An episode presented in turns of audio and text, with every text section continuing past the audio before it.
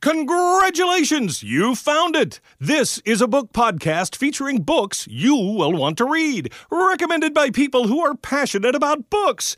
Maybe a little too passionate. Starring the original book divas Martha Steele, Vonnie Golden, and Nicole Shaded. Also featuring book nerds Jessica Butcher and Josh Lupton. Together, searching for and finding book treasures every week. They are three book girls. You guys are gonna go straight to hell. But we have a real cute handbasket. You have anyone to drive that bus yet?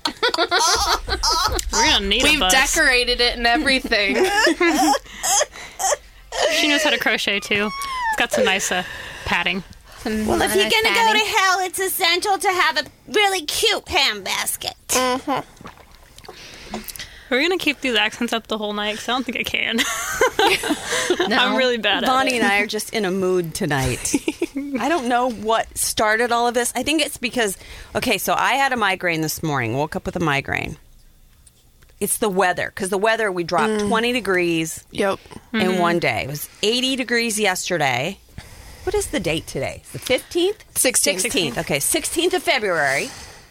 80 degrees yesterday. 40, degrees 40 today. today. Yeah.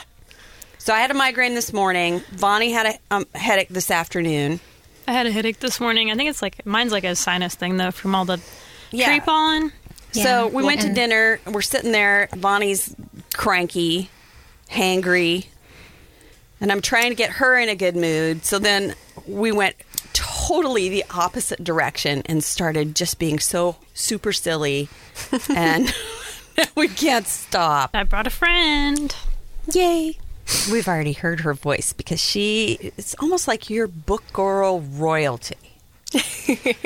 by by um, by default. osmosis because one of our Uber listeners is your Yeah. dad. Yep. Mm-hmm. Arthur Allen Anderson. His name pops up quite a bit, so I've It been does. told. I always see him on our SoundCloud. I'm like, who is this dude anyway? Well, it turns out he knows Jessica. Yeah. And Jessica's your friend, and here you are, Sarah. Yeah, we've been friends since elementary school. So when my dad knew that she was on the podcast, he was like, "Okay, I'm obsessed now. I will listen to every single one of them."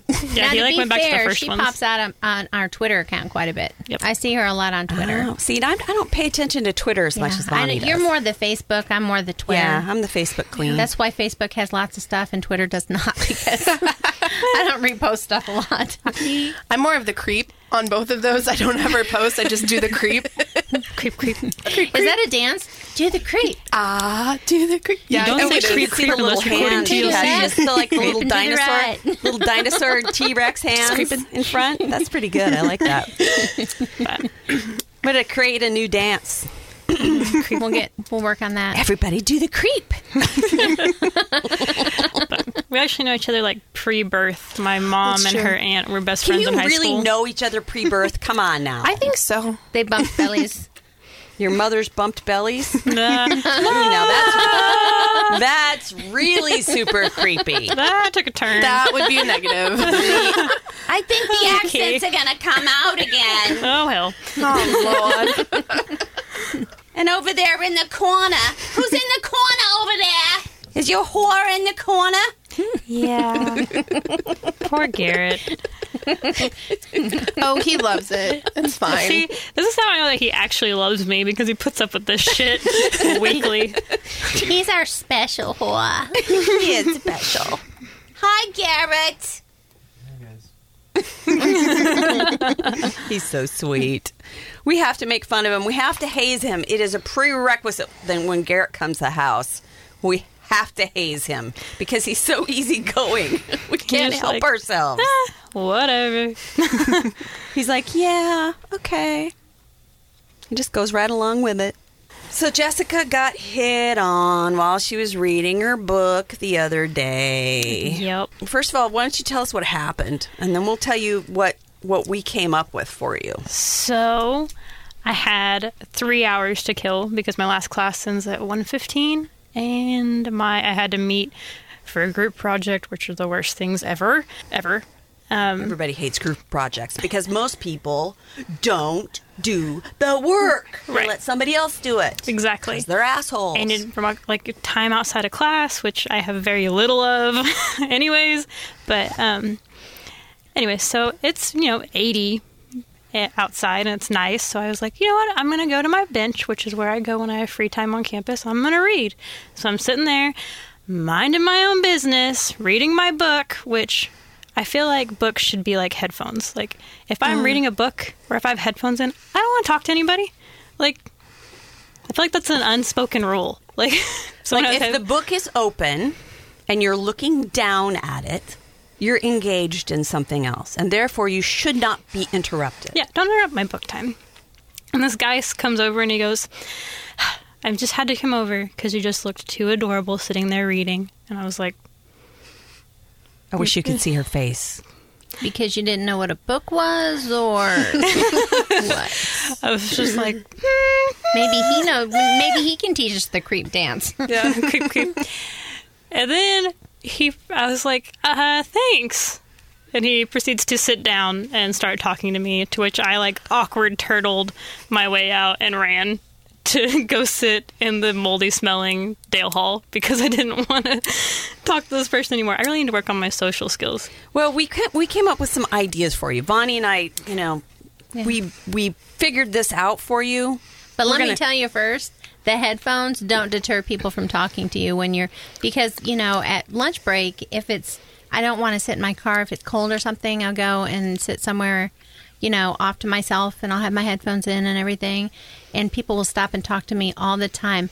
What are you reading? Well, nothing now. Thank you. Yep. I mean, I'm just, they're just trying to be nice, but it's just kind of like, man, I 'cause feel you like got to stop your book. You got to take your headphones out and go, what?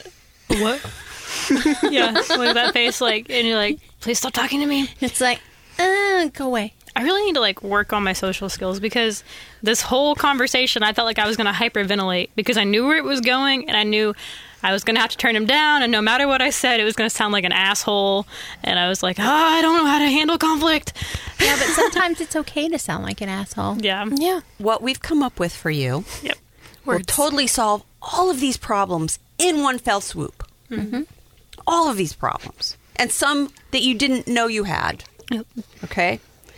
So this book lover's utility belt We'll take care of all of your book lover needs. Yes, and this could go, and you could you could have this on all the time underneath your clothes. Mm-hmm. Mm-hmm. mm-hmm. Yeah, and you could wear this all the time. I think we should patent this and sell it on our future website. We should. Yes. Oh, absolutely. The Three Book Girls Book Lovers Utility Belt Features. features a Go Go Gadget boxing glove to knock Extendo out. arm. to knock out assailants who hit on you whilst you're trying to read your book. Bless. Uh, it also has a book light that doubles as a bat signal so that people could A, save you, or B, send more books. or both.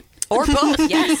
It has a collapsible wine glass and a collapsible coffee mug. It also has a laser device that could be used for popping popcorn or playing with cats. your choice. A flask that could be used to fill up with your favorite spirits. Uh, extra set of reading glasses if you're old like me. For emergencies, a device that projects erotic images at a distance so that you can say, Is that a naked woman over there? and At which run. point he would turn around and stare in awe. and I would have time to pull out my invisibility cloak. which is in the other pocket. you can cover yourself up with the invisibility cloak. And then I'm gone. And scurry away to safety. If I had an invisibility cloak, I wouldn't have had this problem in the first place. Which you should have had on in the first place. Would have fixed all my problems. and at the very last resort, we also have the stealth fart bomb, which you really don't want to use unless it's the last resort because, of course, it really reeks. Right. So, yeah, it's last resort only. I like it.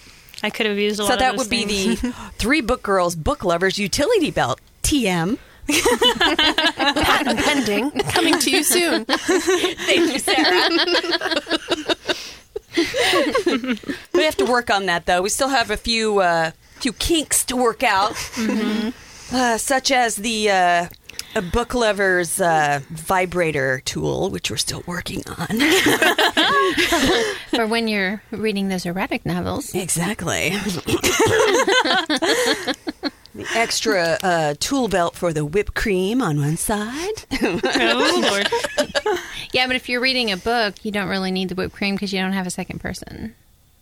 Coming to a Everybody Christie's needs a little whipped cream. I mean, well, I mean, if you're going to eat it, of course. Well, but, yeah. I mean, just by yourself. You can't do. Yeah, that's what I'm talking about. Okay. well, see, I'm thinking of something else you can do with whipped cream. Well, that too. I'm talking about what you do with your whore. Well, you can lick it off yourself. That's no fun. Have you tried it? Licking it off myself? Yeah. I mean, I'd have to start going to yoga class again if I'm going to do that. See, it's exercise and eroticism all in the same package. That's multitasking. There you go again. I'm a multitasker. I like to try to do several things at once. Well, so long as you don't do that when we're trying to watch a movie, okay? That's where I draw the line. if you get out the utility belt and the whipped cream, I'm leaving. I'm out. We're friends. We're not that close.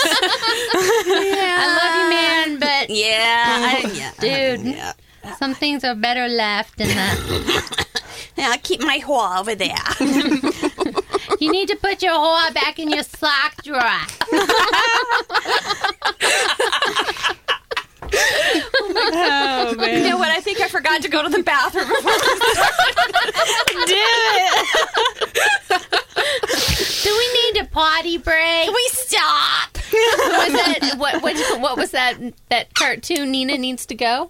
Nina needs to go. Nina needs to go. Next time I know, don't wait to go. God, we have Disney Channel on too much at my house. Oh shit. Man, do you ever you know when you when you smile and laugh too much, you get the permagrin? Yeah. I have a serious case of permagrin tonight. I cannot stop. It's the whore in me. I gotta pee too. yeah. Should we take a potty break? Um, yeah. Um, With we'll be these- back after these messages. I gotta go too. I really do have to. Pee. I totally forgot. Me too. Normally I make this trip too beforehand. Garrett's the only one of us that peed before we came in here. Yeah, I'll, Take a nap? I'll hold it down. Watch all our stuff. Hold it for some jaunty little music for about for about three seconds.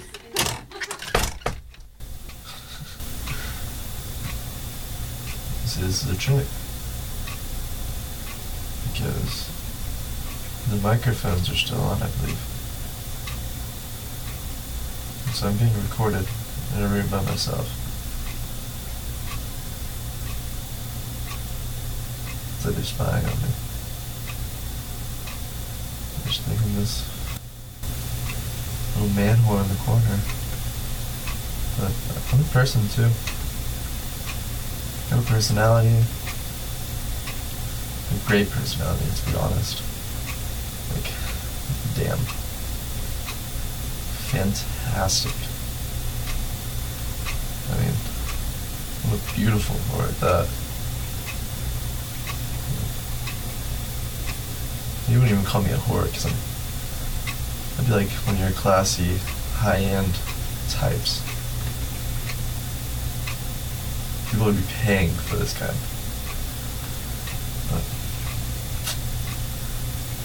they didn't acknowledge that.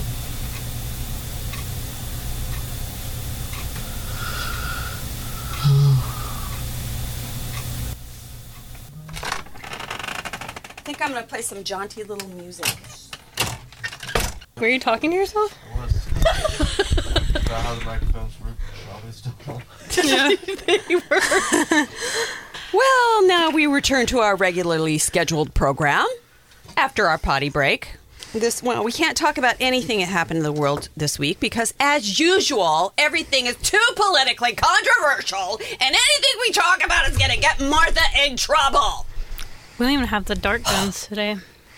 I know we That's haven't had this in true. a while. What? The Nerf guns, we didn't The bring them today. guns. Yeah, they're always in my desk drawer because I, I have too many bruises from getting hit too many times. That's Josh. yeah, true. Let's talk about books, baby. Let's talk about you and me. Let's talk about all the good things and the bad things that may be. Let's talk about books. Books. Let's talk about it a little bit, a little bit. Oh God. I feel like ninety-five percent of this podcast has been the four of us freaking cackling. Like, Not all of it. Maybe only 94. God. And there were no drugs taking. Take. There were no drugs taking. Pr- Oh, damn it. Take any there were no drugs. drugs taken previous to this podcast, except for maybe a little ibuprofen and some caffeine. Oh, I didn't know those were the rules. No, no book. No drugs. Sarah sure did. that's a joke. Jessica. Scared. Okay, books. So we're going to talk about books. Let's talk about books. All right, yeah. Who's going?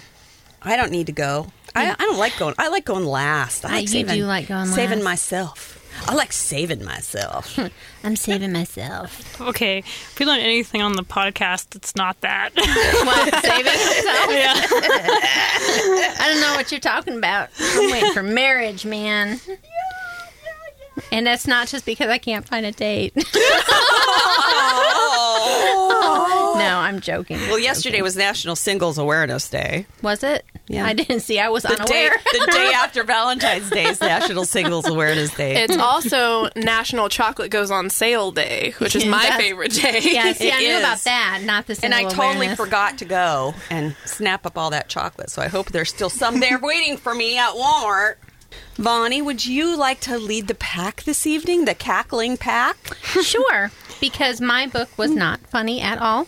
Um, I actually picked this for Black Awareness Month. It was on one of the lists for Black Awareness. Or Black History. Sorry, Black History Month. Is that right? Yeah. Yes, that's Okay. right. There you go. I was like, I don't remember. I can't remember what part of that's wrong, but that wasn't right. I was like, Well, she says single awareness, and I just, you know, I It's all maybe I have been taking a little more than ibuprofen. Oh, now the truth comes out. you and your whore. Well, it's the hoing that makes me afford the drugs. Oh, okay. We better stop laughing now. This is a serious matter. So this book is called The Hate You Give by Angie Thomas. And it is about a 16 year old who uh, lives in a bad part of town. She lives in the hood, basically. And when she's young, probably about eight or nine, I think she was, um, she sees her best friend get shot by gang members. And after this happens, it scares her mom and dad enough to put her in private school. So she actually goes to private school. So she goes to school with a Where, bunch of. where does she live? Do you do you know what city she's in? Do you remember? I think it's just a made up city. It doesn't- oh, it's okay. called like Garden something, but I don't remember them making any kind of reference to Okay. an actual city. Okay.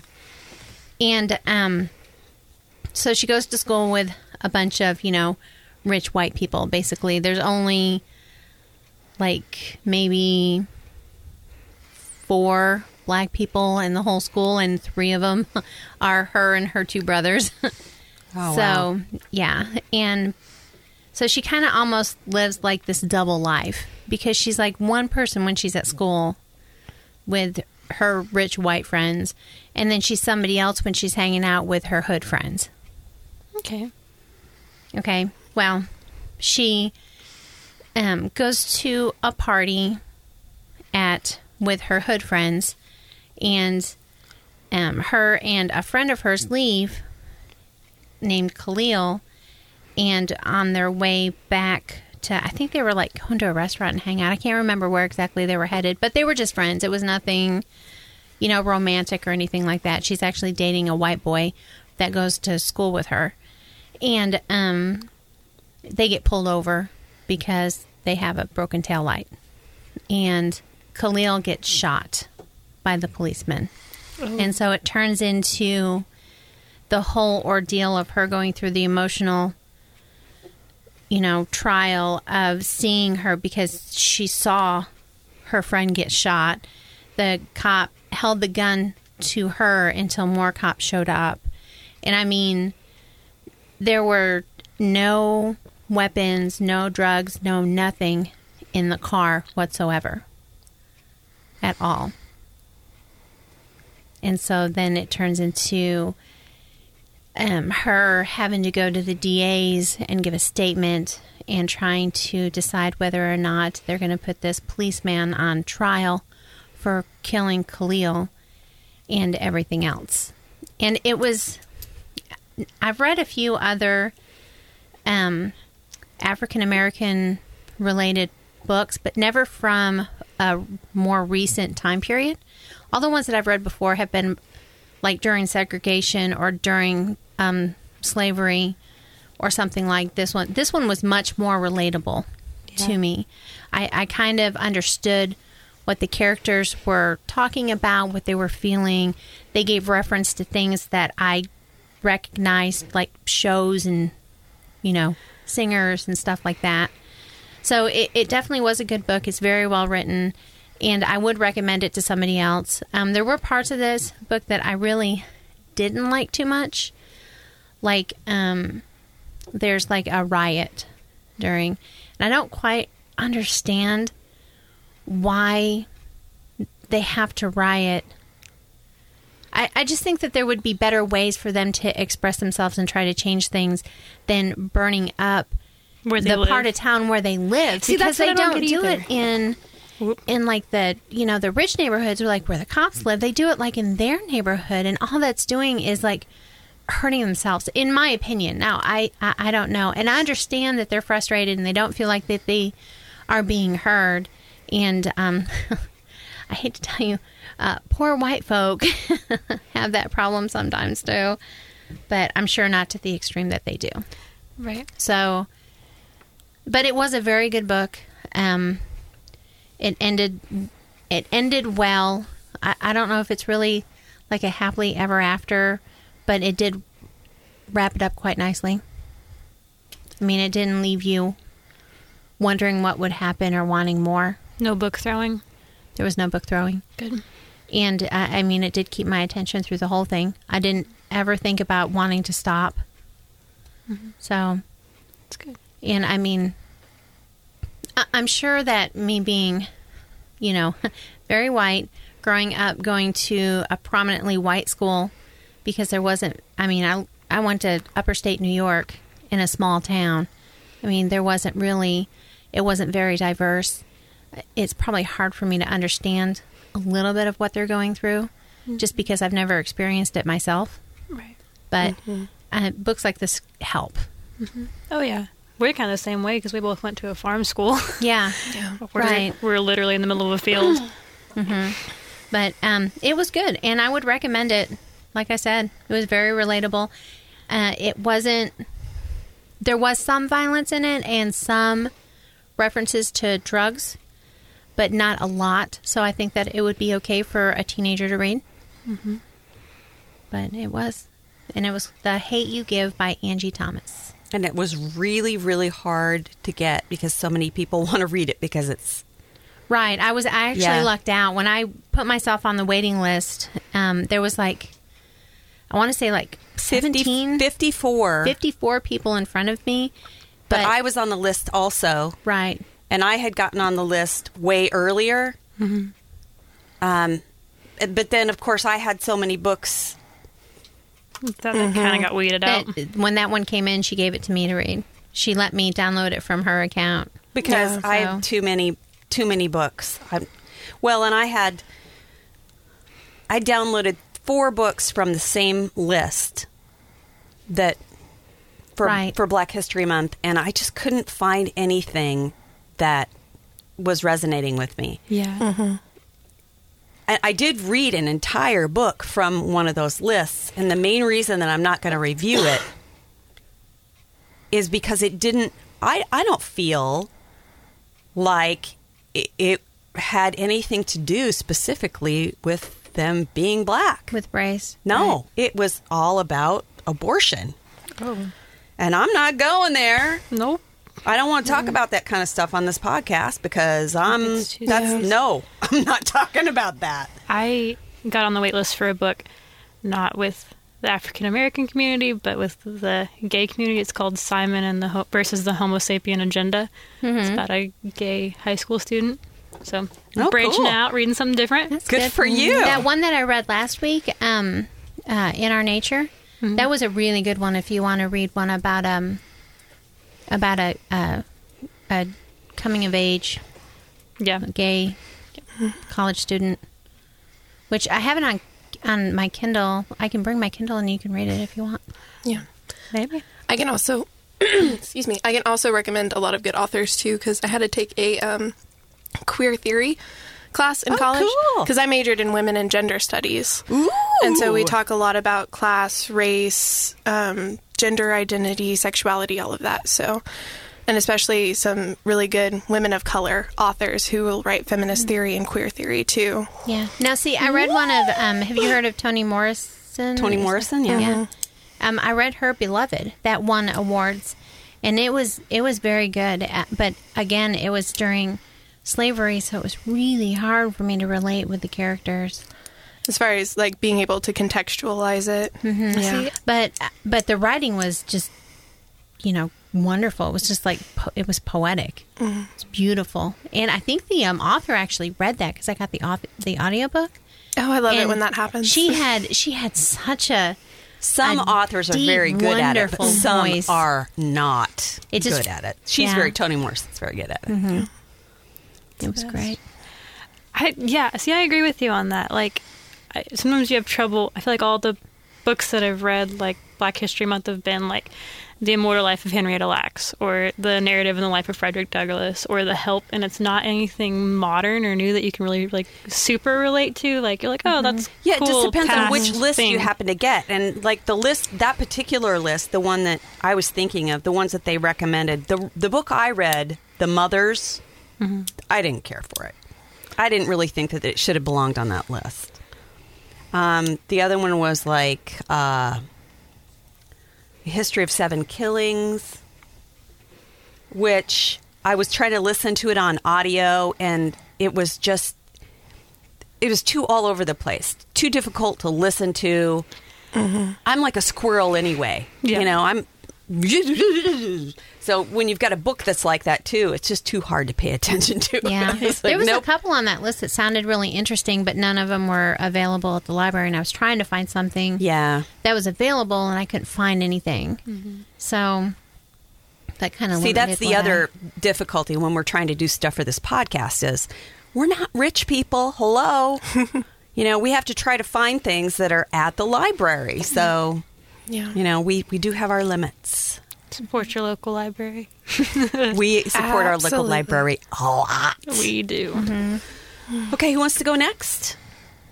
I can unless Sarah wants to. I'll go. Oh, okay. All right. Go When get a her girl over here. steps up. Okay, so this past week, or I guess week and a half, because I was reading it on my lunch break, um, I read A Thousand Splendid Suns by Khaled Hosseini. Now, it's the same author who wrote The Kite Runner, which I can't remember who. I did. Bonnie. Yeah. I see your book though. I need to write down. Yeah. So, same author who wrote The Kite Runner, which um, we read in high school, which was interesting.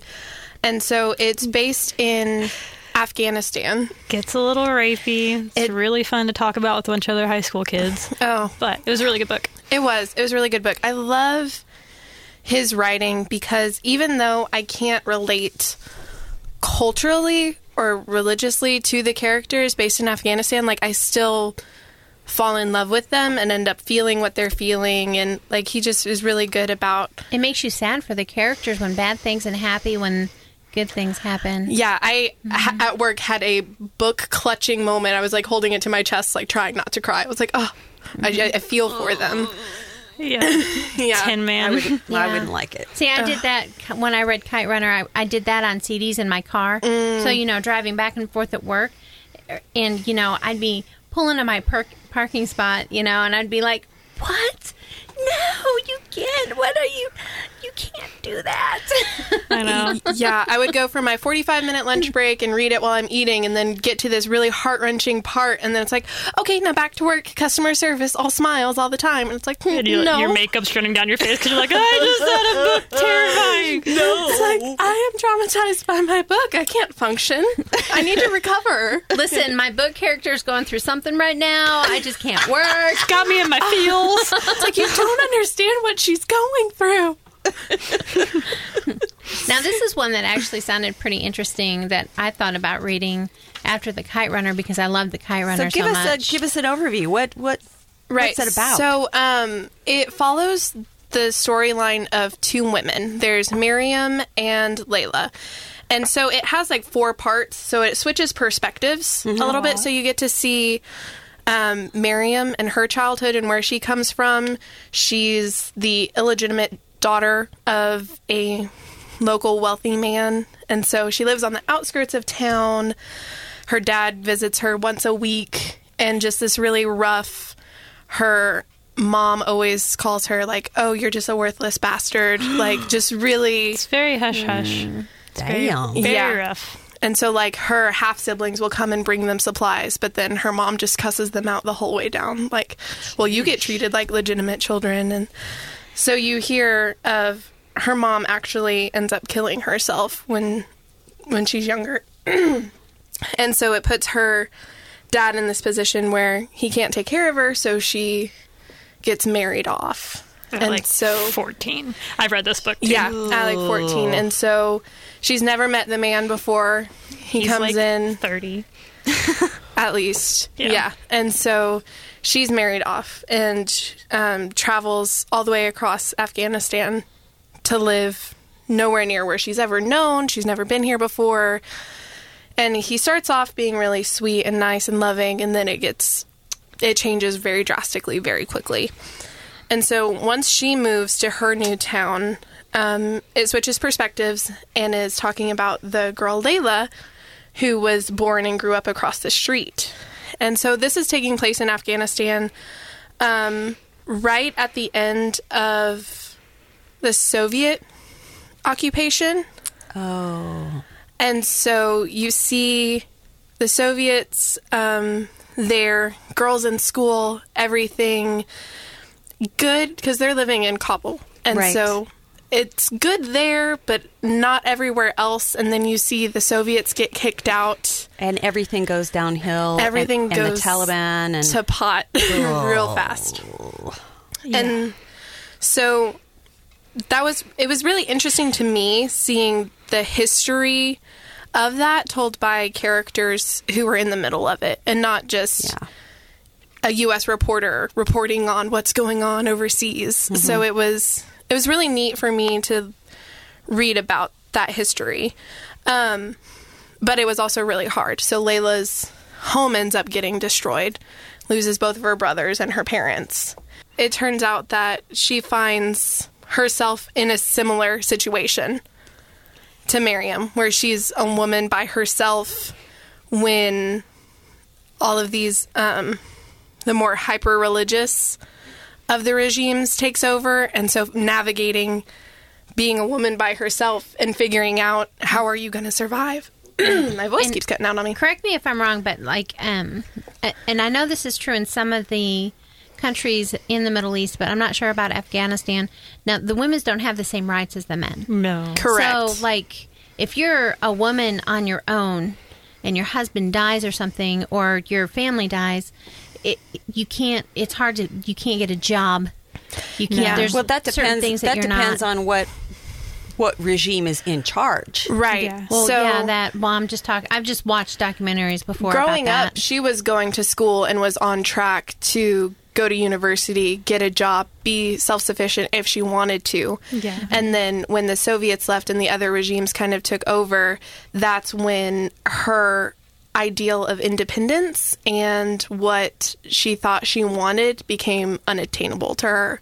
Because it switches Because a lot of times when those um, When religious it's- governments take over, right. They and take so like a real they strict. gut everything. She couldn't walk outside without at one point in the book she can't be outside without being accompanied by a male she has to be um, fully covered in a burqa she can't she can't have any legal documents like it's all at the mercy of male relatives husbands and like the predominant one if your father's not around And so she's trying to figure out what to do. And she has, um, before everything happens, she has a childhood friend, and he and his family flee before things get too bad. And so you hear the stories of is he alive? Is he dead?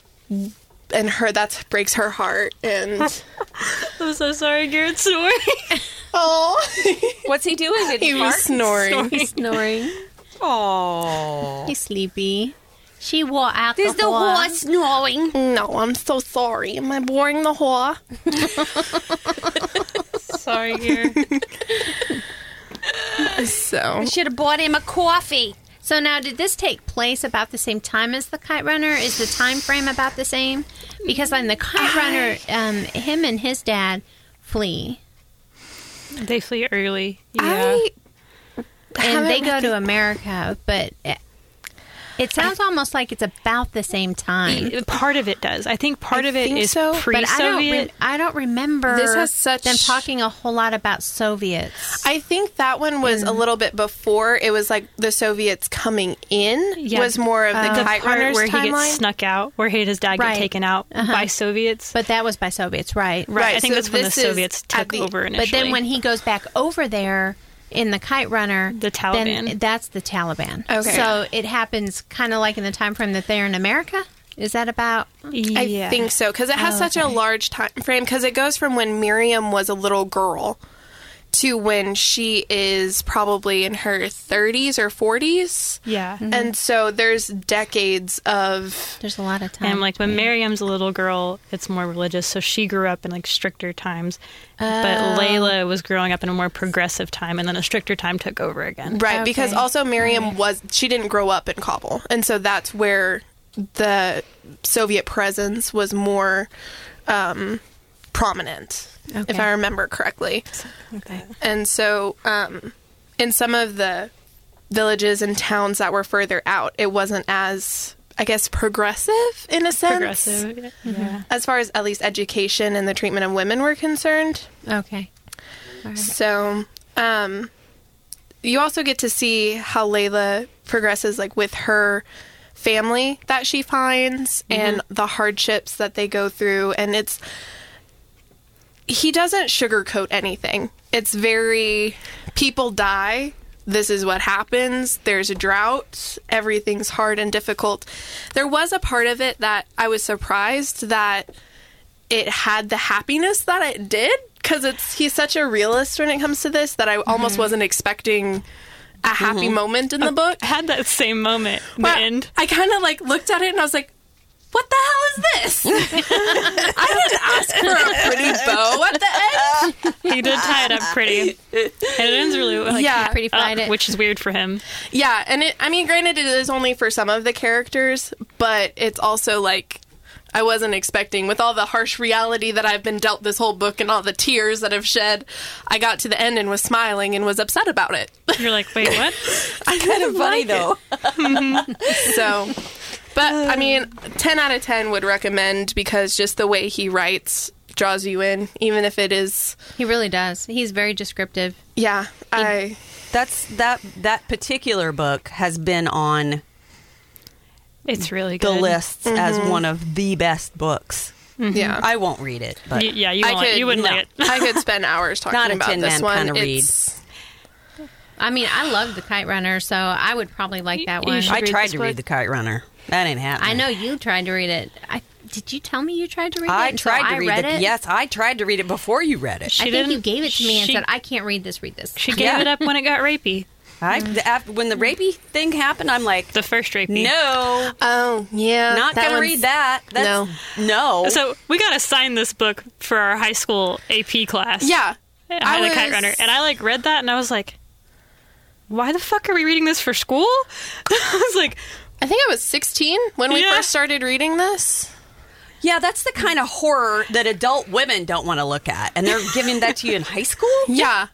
I, "It helped me write." I a- don't think so. It helped me write a badass essay for my AP test. I though. bet. Oh, yeah. No, I mean, No, I, on on the other hand, maybe you should have to see that when you're 16 because it's what life is really like. It's Yeah. horror. Yeah. And I mean, coming from the small school that we did, it was a really nice perspective check for us that, like, you mm-hmm. are living the pretty good life and, Yeah. Yeah. and to kind of expand our cultural horizons a little bit. Yeah. So it was good in that sense, but also when you have eight teenage girls reading about a rape scene, it's kind of You're like, whoa. not the best situation. And then all the guys were like, what? Yeah. yeah. Yeah. It was, it, and then like the in class discussion was really awkward because we were all like, what do we say? What do we do? We're like, are we allowed to talk about this? Can we talk about this scene? Because it, it was weird. Yeah. But we did read a lot of stuff like that. We also read The Invisible Man, which was a good mm-hmm. perspective. But Sounds like you had an excellent teacher. We did. We did. Props to Miss Adams. Oh, bless her. We need more teachers like that, in my opinion. She always went like her and Miss and our AP biology teacher. They always went like the extra mile Yeah. for everybody. It was great. They Those really kind of teachers do not get enough attention, in my opinion. But having said that, I'm still not going to read that book. Yeah, yeah, yeah. No, it's okay. My choice. Ah, so give us title and artist one more time. All right, A Thousand Splendid Suns by Khaled Hosseini. Okay. Is that All a D right. and not an O? Khaled? Yeah, it's a K H A L E D. the Yeah. font on that. He Yeah. always picks weird font for his There, covers. this side. You can kind of see it better on the spine. Oh, yeah. I can. Okay, sorry. Okay, Jessica, give us your book hangover. I have a massive book hangover, and I'm really excited about it. So I guess maybe it's not a book hang. Is it a book high? Maybe Book high. There yes. you go. Um, Who needs ecstasy, ecstasy when you have books? book high. Um, okay, so I am reviewing a book that Josh has already reviewed, but it's okay because the movie's coming out. Right, I was going to say this is, you know, rel- this. I think I might have because- reviewed. Did I review this in the early days? No, you and you might have done it on one that we didn't record. Oh, that's what it was. Yeah. But Josh was the first one to talk. But it's been, it was like one of the first ones he did, I think, wasn't it? No, not not Josh. No, jo- that was actually a fairly recent one Josh did. But I figured Jessica should do this because a it's from a female perspective, Yeah. and b the movie's going to be coming out pretty dang quickly. So I'm I'm, reviewing. I'm looking it up right now Uh, to see when the movie is coming out. Yeah, I looked. They had it in audio. Nicole's not half-price here, so because Nicole's not here, I'm looking it up right now to see when the movie is getting released. I'm not as fast as she is, God damn it! Hence the background music. I want to Making read Nicole this one notice. too, but there's a hellacious waiting list at the library for it. Yep. And I went to Half Price Books and they didn't have it in their audio section. In theaters, March 29th. Oh, it's coming up Ooh, quick. real quick. That's real Yes. quick. Okay, I thought I had another year. Yeah, so I knew that it was coming up very quickly, which is why I get to when Jessica was talking about having read it, I was like, okay, yes, we need to bring that in, talk about it again because it's such a fan freaking tastic book. Oh, I am. And they're gonna, and the fact that they did not cast it appropriately needs to be talked See, I about. haven't even seen the cast. Cruise in it? No, God.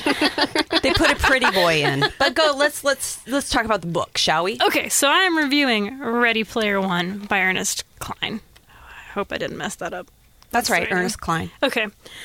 Um, I love this book so much on so many levels. I can't even explain how much I love this book. I started writing down reasons that people should read this book and why I love it, and I had too many. Um, the premise is um, the world sucks. Uh, it's overpopulated. There's wars. There's famine. It just kind of sucks, and everybody's broke. There's too many people. Uh, the main character lives in a trailer park on the outside of Oklahoma City, which was kind of cool because we a live in vertical Oklahoma. trailer park, though. Yeah, it's not an actual trailer park like we think about it. It's called the stacks.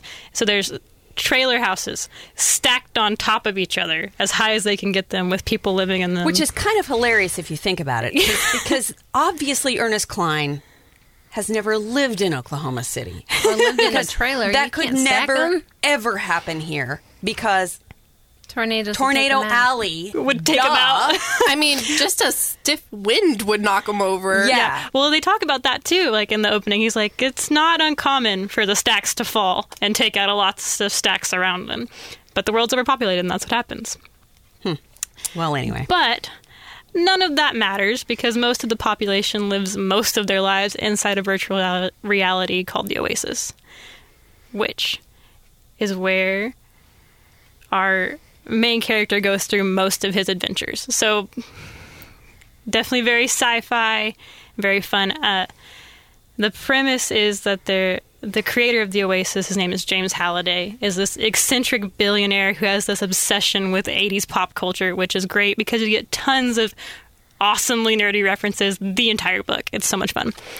But he dies and leaves an Easter egg in the Oasis, and whoever finds it wins his entire fortune and total control of the Oasis, which is like massive because it's something that everybody uses. It's I don't know. I don't even know how to equiv like what that I could compare it to in modern day. Like that's where people like- shop. That's it- where people yeah, hang like out with the their most friends. ma- it's like the internet. It's like it's like somebody inheriting the entire internet.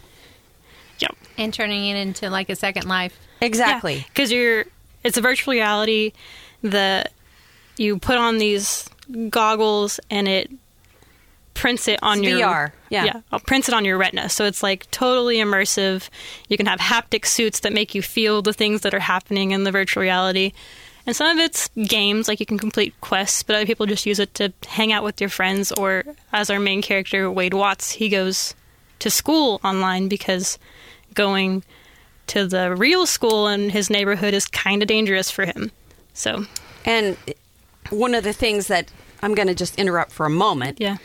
That was one of the things that impressed me most about the book because there are so many things about school mm-hmm.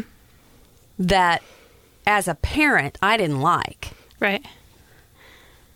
And I was thinking the whole time I was reading this book because my son was in school at the time I read it. I was thinking, man, God, that would be so much better if the kids could attend school in, In that way. Oasis- Yeah, because they don't, they can't have any distractions. They're in the Oasis. They can't pull up different things or be in other Right. places. They have to pay attention during their class, or their little, you know, goggles Right. wake them up, or they kick them out of stuff that they're trying to pull up online. It's They're basically You have in- to learn. They're ba- basically they're they're in school, but they're they don't ever leave their house, yep, which is just awesome. yep. It's pretty neat, but Solves a lot of problems. But anyway, go ahead. So Wade is part of these massive group of people who are searching for Halliday's Easter egg, um, called the Gunters, which is short for egg hunters. Um, and there are, are three keys that open three gates that take you to the Easter egg. And to find these three keys, you have to know things about Halliday and his taste. So all these people know an abnormal amount of stuff about this guy. Like, he is a god to these people, and they know everything from his favorite songs, his favorite bands, his favorite video games, his favorite books. And one of Halliday's obsession was that he wanted people to share his obsessions.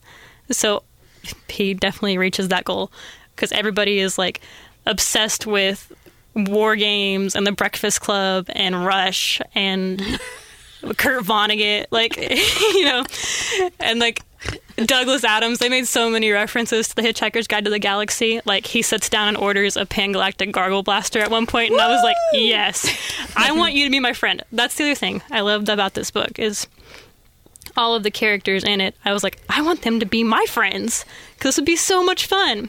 But so Wade is the first person to find one of the keys. So he automatically becomes famous, but he also becomes a target because there's this other company called IOI that wants to take over the Oasis, charge the users a monthly fee, and you know, basically make it, in Wade's wor- words, like a theme park for the elite. So only people who have money can use it because Wade has no money. That he lives off of food vouchers. Like, so they're taking the one thing that's keeping people kind of sane in this world that sucks, and they're gonna take it and just give it to people who have money. So it's basically like the internet, which right now is free. but they take it and make you pay a mm-hmm. monthly subscription. Right now. Imagine that. Yep. And so it's basically comes down to a fight between IOI and the Gunters, and it's and he has a best friend named H, and his crush on Artemis, who's his crush. She's like famous because she writes this really funny blog, and he has this huge crush on her, and he eventually meets her. And you know, I don't, I don't know how much I can say about it without giving away too much of the other plot, but it becomes him and his friends kind of versus IOI, and IOI has no boundaries. They have all the money. They can buy all of the extra things in the Oasis that can get you up in the game. They can. Uh, they have hacked um, haptic suits and stuff so that multiple people can use them, which is cheating because in the Oasis you only get one avatar, and if you die, you start from the beginning. But in this, you can have with them you can have multiple avatars by one person because they have hacked stuff, and it's just cheating, which sucks. Um, and they also have no like boundaries with the law because they have all the money. So if there's someone that they don't like that's, you know, doing really well and they aren't they're getting closer to the egg before they are, they can do whatever they want. They'll find you.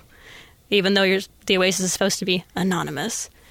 Hmm. But they can bribe people and find you and Find out who who the Yeah. person are person is behind the character. So the idea that this poor kid from the middle of nowhere, Oklahoma City, is the leader, you know, is the guy who's actually, you know, Oh yeah, and when he finds like the highest level is 99 when you can level up your avatar and get all the cool gear, but it takes money to do that. Um when he finds the first key, he's a level 3. So like I love that aspect of it. Like it doesn't Yep. matter like what you are. Like if you have the intellect and the drive, you can do it. I love I love that aspect of it. But I just love this book. I'm still on my book high. she is. She's just like, oh, I just love this book. I don't know what to read next. but yeah, and See, and I'm not a sci-fi person, and I I kind of want to read this book. It's it like- sounds It really, is good. an excellent book. It sounds I have really to say, and I was so I was so in love with the book that I went out immediately and read his second book, and it wasn't as good. Sorry, Ernest. Wah, wah. it Um, was good. His second book was good, but it wasn't as good as the first. Yeah. I just like and I, I have the second one if you want to read it. I may I may have to do that. But uh yeah, it was epic. I don't even That's good enough. it was epic. but We'll have to all go see the movie. I think it's going to be awesome. I'm like I want to read the book before I go see the movie. Yeah. Yeah, I'm So I need way to find too. it. And the movie, here's the here's the I have to rant just a little bit, guys. they did cast a pretty boy. He's supposed to be He's supposed to be this overweight, funny looking, pudgy kind of pudgy, like nerdy dude. yeah. Poor. Yeah. A poor, pudgy, nerdy dude. Well, and at one point he because the haptic suits like they sticky pad to you, so he takes showers in like hair removal, so he doesn't have eyebrows at one point. Like he's Right. not pretty. He's supposed to be Weird. a doofus. and you've seen the, freaking movie posters where mm-hmm. it's look this, you know, No. felt good looking. Maybe you know, that's his avatar. Maybe it's not the I actual don't guy. think so. Well, his No. avatar is I don't know, not I don't in know. the beginning it's not that cool. He's not that cool either. Well, in his avatar Uh, he doesn't have the money to have a cool avatar. yeah, he doesn't yeah. Or like a pretty avatar. He tries to make it like as ordinary as he can in the Yeah. beginning. But you, and Ron's like my husband. He's like, well, they wouldn't sell very many tickets if they put a nerdy guy in there. And I'm like, yes, they would. Look at all the nerds out there. Want to think about it, you mm-hmm. guys? Go cast mean- a nerd for once, for God's sakes. I would like to see a pudgy nerd on screen. Mm-hmm. That's a Wouldn't that be relatable awesome? character for me. You know what, you guys? When I when my book goes out there, they're gonna cast a homely girl in the fucking lead role. they are. Right. No pretty girl in there because she's not pretty. Not traditionally pretty. She'll have a big nose like me, Same. have a nice big beak, no chin, small boobies. Preach. But you see what I mean? I got my tattoo and This- didn't wear a this- bra for a week and no one noticed because I felt like a 12 year old boy. But this idea of perfection is ridiculous. It is ridiculous. Stop filling your boobs over there, you two. Christ. Yeah, Sarah, Yeah. I'm kind of in with you. I would never make it. that part. Garrett, stop looking at them looking, holding their boobs. His boobs are taken. Garrett's like, I wasn't looking. you got three whore. Burke girls over there all feeling up their own boobs. well, I'm kind of got my back to him, so the only thing he sees is my back boobs. What did he say? he said, "You guys call me the whore." Shots fired. Oh, Garrett. Oh, he's firing back. We s- All right, so title and artist one more time for you, Miss Jessica. Ready Player One by Ernest Cline. All right. I guess I will give the final book of the night. Miss, I want to go last. I know. well, since I said I was going to do LaRose last week and I didn't do it, I guess I'll do it this We week. didn't do it this week. Yeah. I didn't finish it. My Ken Follett book came in. Of course. Well, Louise, Louise Erdrich. Um, I actually had I, I actually read before I read LaRose, which is the name of this book. Um, I read Future Home of the Living God, and actually, I, I I really probably should talk a little bit about both of them because there are things about the Future Home of the Living God that I really liked, and things about it that I hated. Oh no. I liked I liked it enough that I then went on to read LaRose. Future Home of the Living God was supposed to be one of those um, end of the world type I almost picked that up at Half Price Books ones, today. but it was horrible as an end of the world type book. But it was so profound in some ways. Her writing is incredible, you guys. It really is. And LaRose is a really good example of that. So if I had to pick between those two books, I would have to pick LaRose. And I'll tell you why. All right, it starts out, and this is not my kind of book either. There's another example of how good this woman is. It starts out with a man hunting, and he's taking a shot. He's, he's shooting at a deer, and he shoots and accidentally shoots a kid. Oh, Oh no. And it's not oh. only a kid, but it's a kid he knows. I'm gonna go throw up now. Mm. Yeah. I almost didn't keep reading it because you know me, I don't like that kind of stuff. I don't, No. I'm like, if this is going to be depressing, I'm not reading it. Have a mouth. But I'm really glad I kept reading it. It had such an interesting perspective. It was uh, okay. The the guy, the dude who who who took the shot. What happened is he shot the deer, hit the tree branch which then fell and the the the splint or, or then splintered and then the splinters of the tree branch hit the kid that was sitting in the tree and that's what killed the kid. Mm. He didn't actually shoot the kid. But it was all like slow motion and and it was oh. still his let me see it was her sister's her half sister's son and their neighbors right. I know. It's horrible. Uh. So the way they deal with it is really horrendous. Because they're Native Americans, okay? Mm-hmm. And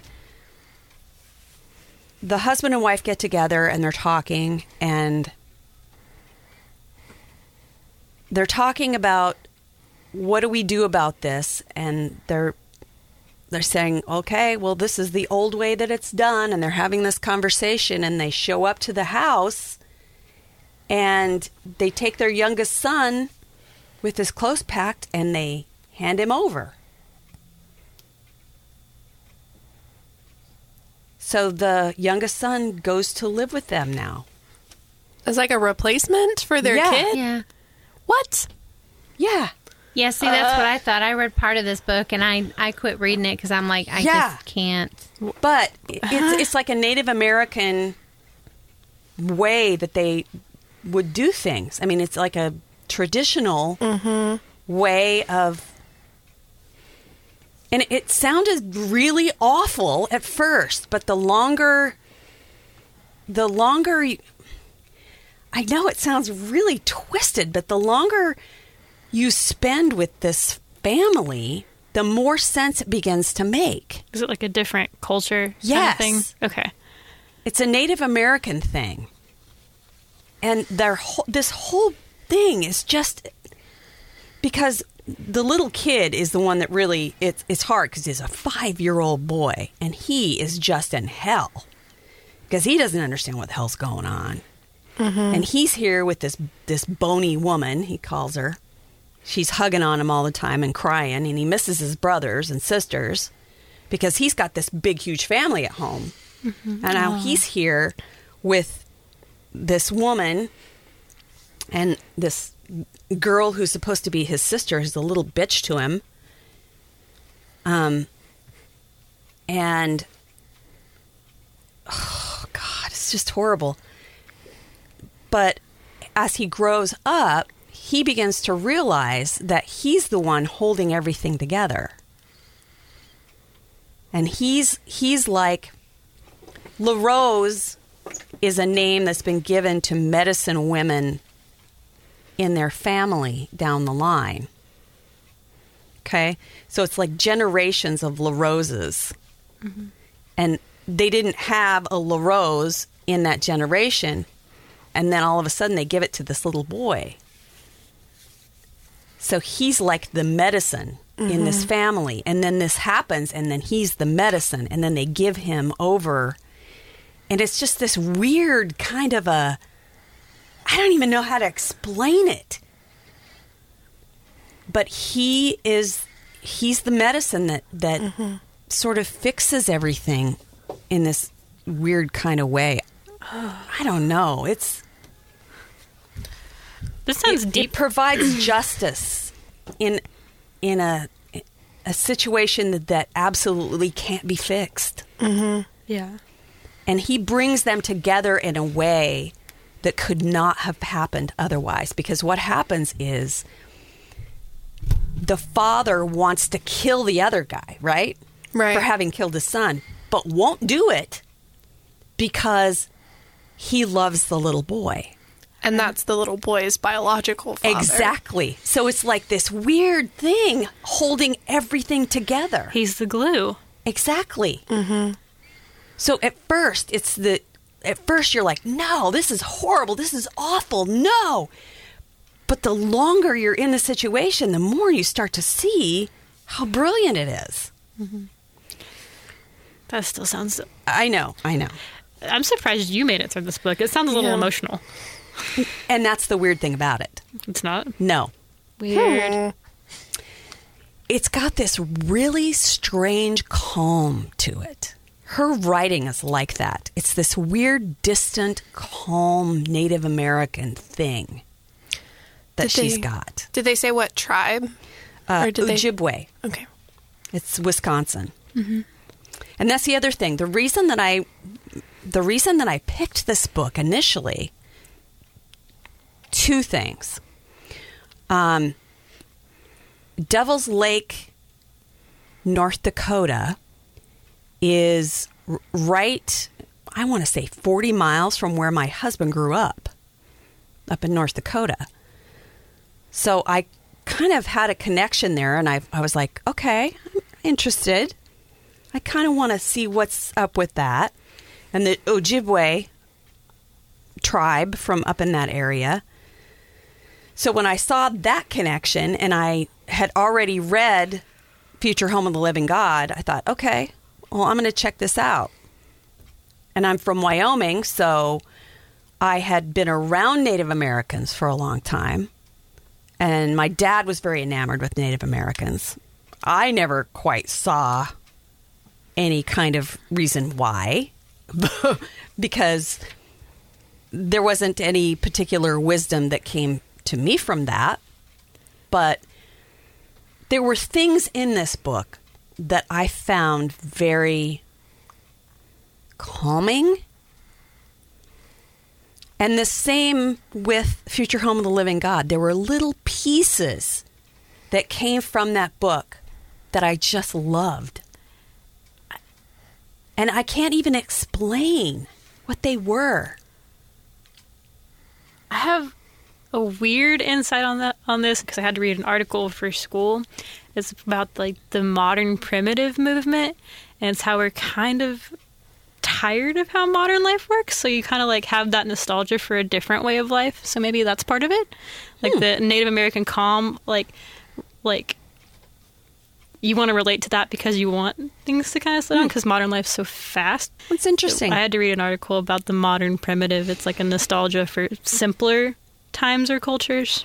But My main thing about it was that they're, I don't want to say lackadaisical. They're not lackadaisical at all. They're just so matter of fact about everything. Mm-hmm.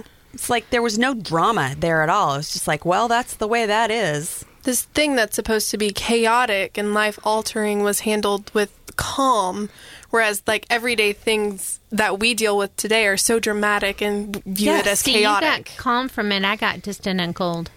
That's one of the reasons why I quit reading it. I was like, how could you just couldn't? There's it just was blew my mind that they just you know like, oh well, I shot your kid, so here's one of mine. Seriously, At first, I felt that way. that's like But the longer and I cold to I me. know, not but the calm. longer I spent with it, the more sense it started to make. I know, I know. We did. We totally did not agree mm-hmm. on this. I know we didn't. I know. we did not because I just I didn't like it at all. I know, I know, and I did not expect to love it. The only reason I read as much as I did is because I didn't have any books in. I know, and it totally surprised me. It did not end the way I thought it would. I didn't expect it to be the way it did at the end either. So, yeah, LaRose, and it was actually. Um, I had seen it on a couple of different lists on Book Riot. So sounds pretty interesting. anyway, I really want to read it. I'm so surprised. it was. I have to say that her writing is really now her writing, was her writing style is incredible. It was and Future Home of the Living God, if it hadn't been for all the weird, inconsistent, stuff. I mean, if you're going to pick an end of the world book, at least tell us what happened to end the freaking world, okay? I will have to say, even though I didn't like the story, I did like her writing style. She really had a beautiful. her writing she- style was beautiful. a little bit like it reminded me a little of uh, Toni Morrison's Okay. writing style. It was just very beautiful. Louise Erdrich, and that's LaRose. All right, ladies. Is the horse still sleeping?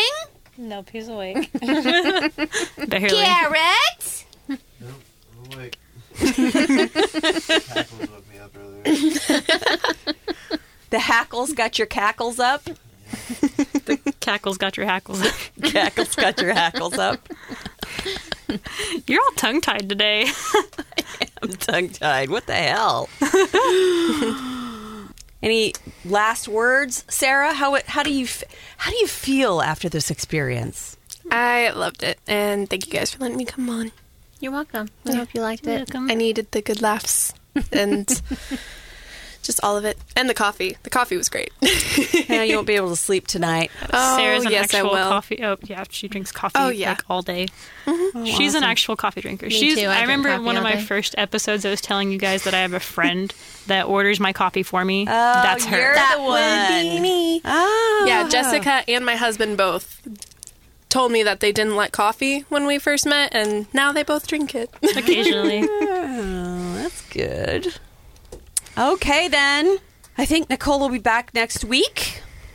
and we'll be on another great adventure. Oh, next week is our greatest adventure. The book sale. Yay! Yep. We're gonna have to do the uh, the drawing, and we'll post the winners when we post our our podcast. I'm so excited. I'm going to be 53 on Friday. Woohoo! Yay for middle age! Woohoo! Yay for premenopause. Oh. Is it premenopause? It should be menopause already. Menop- okay, girls. I guess that's going to do it for Three Book Girls. Can't get enough of Three Book Girls? Join the conversation on Facebook and follow them on Twitter and Instagram. If you really love them, share the podcast with a friend. Three Book Girls, a Steel Trap production.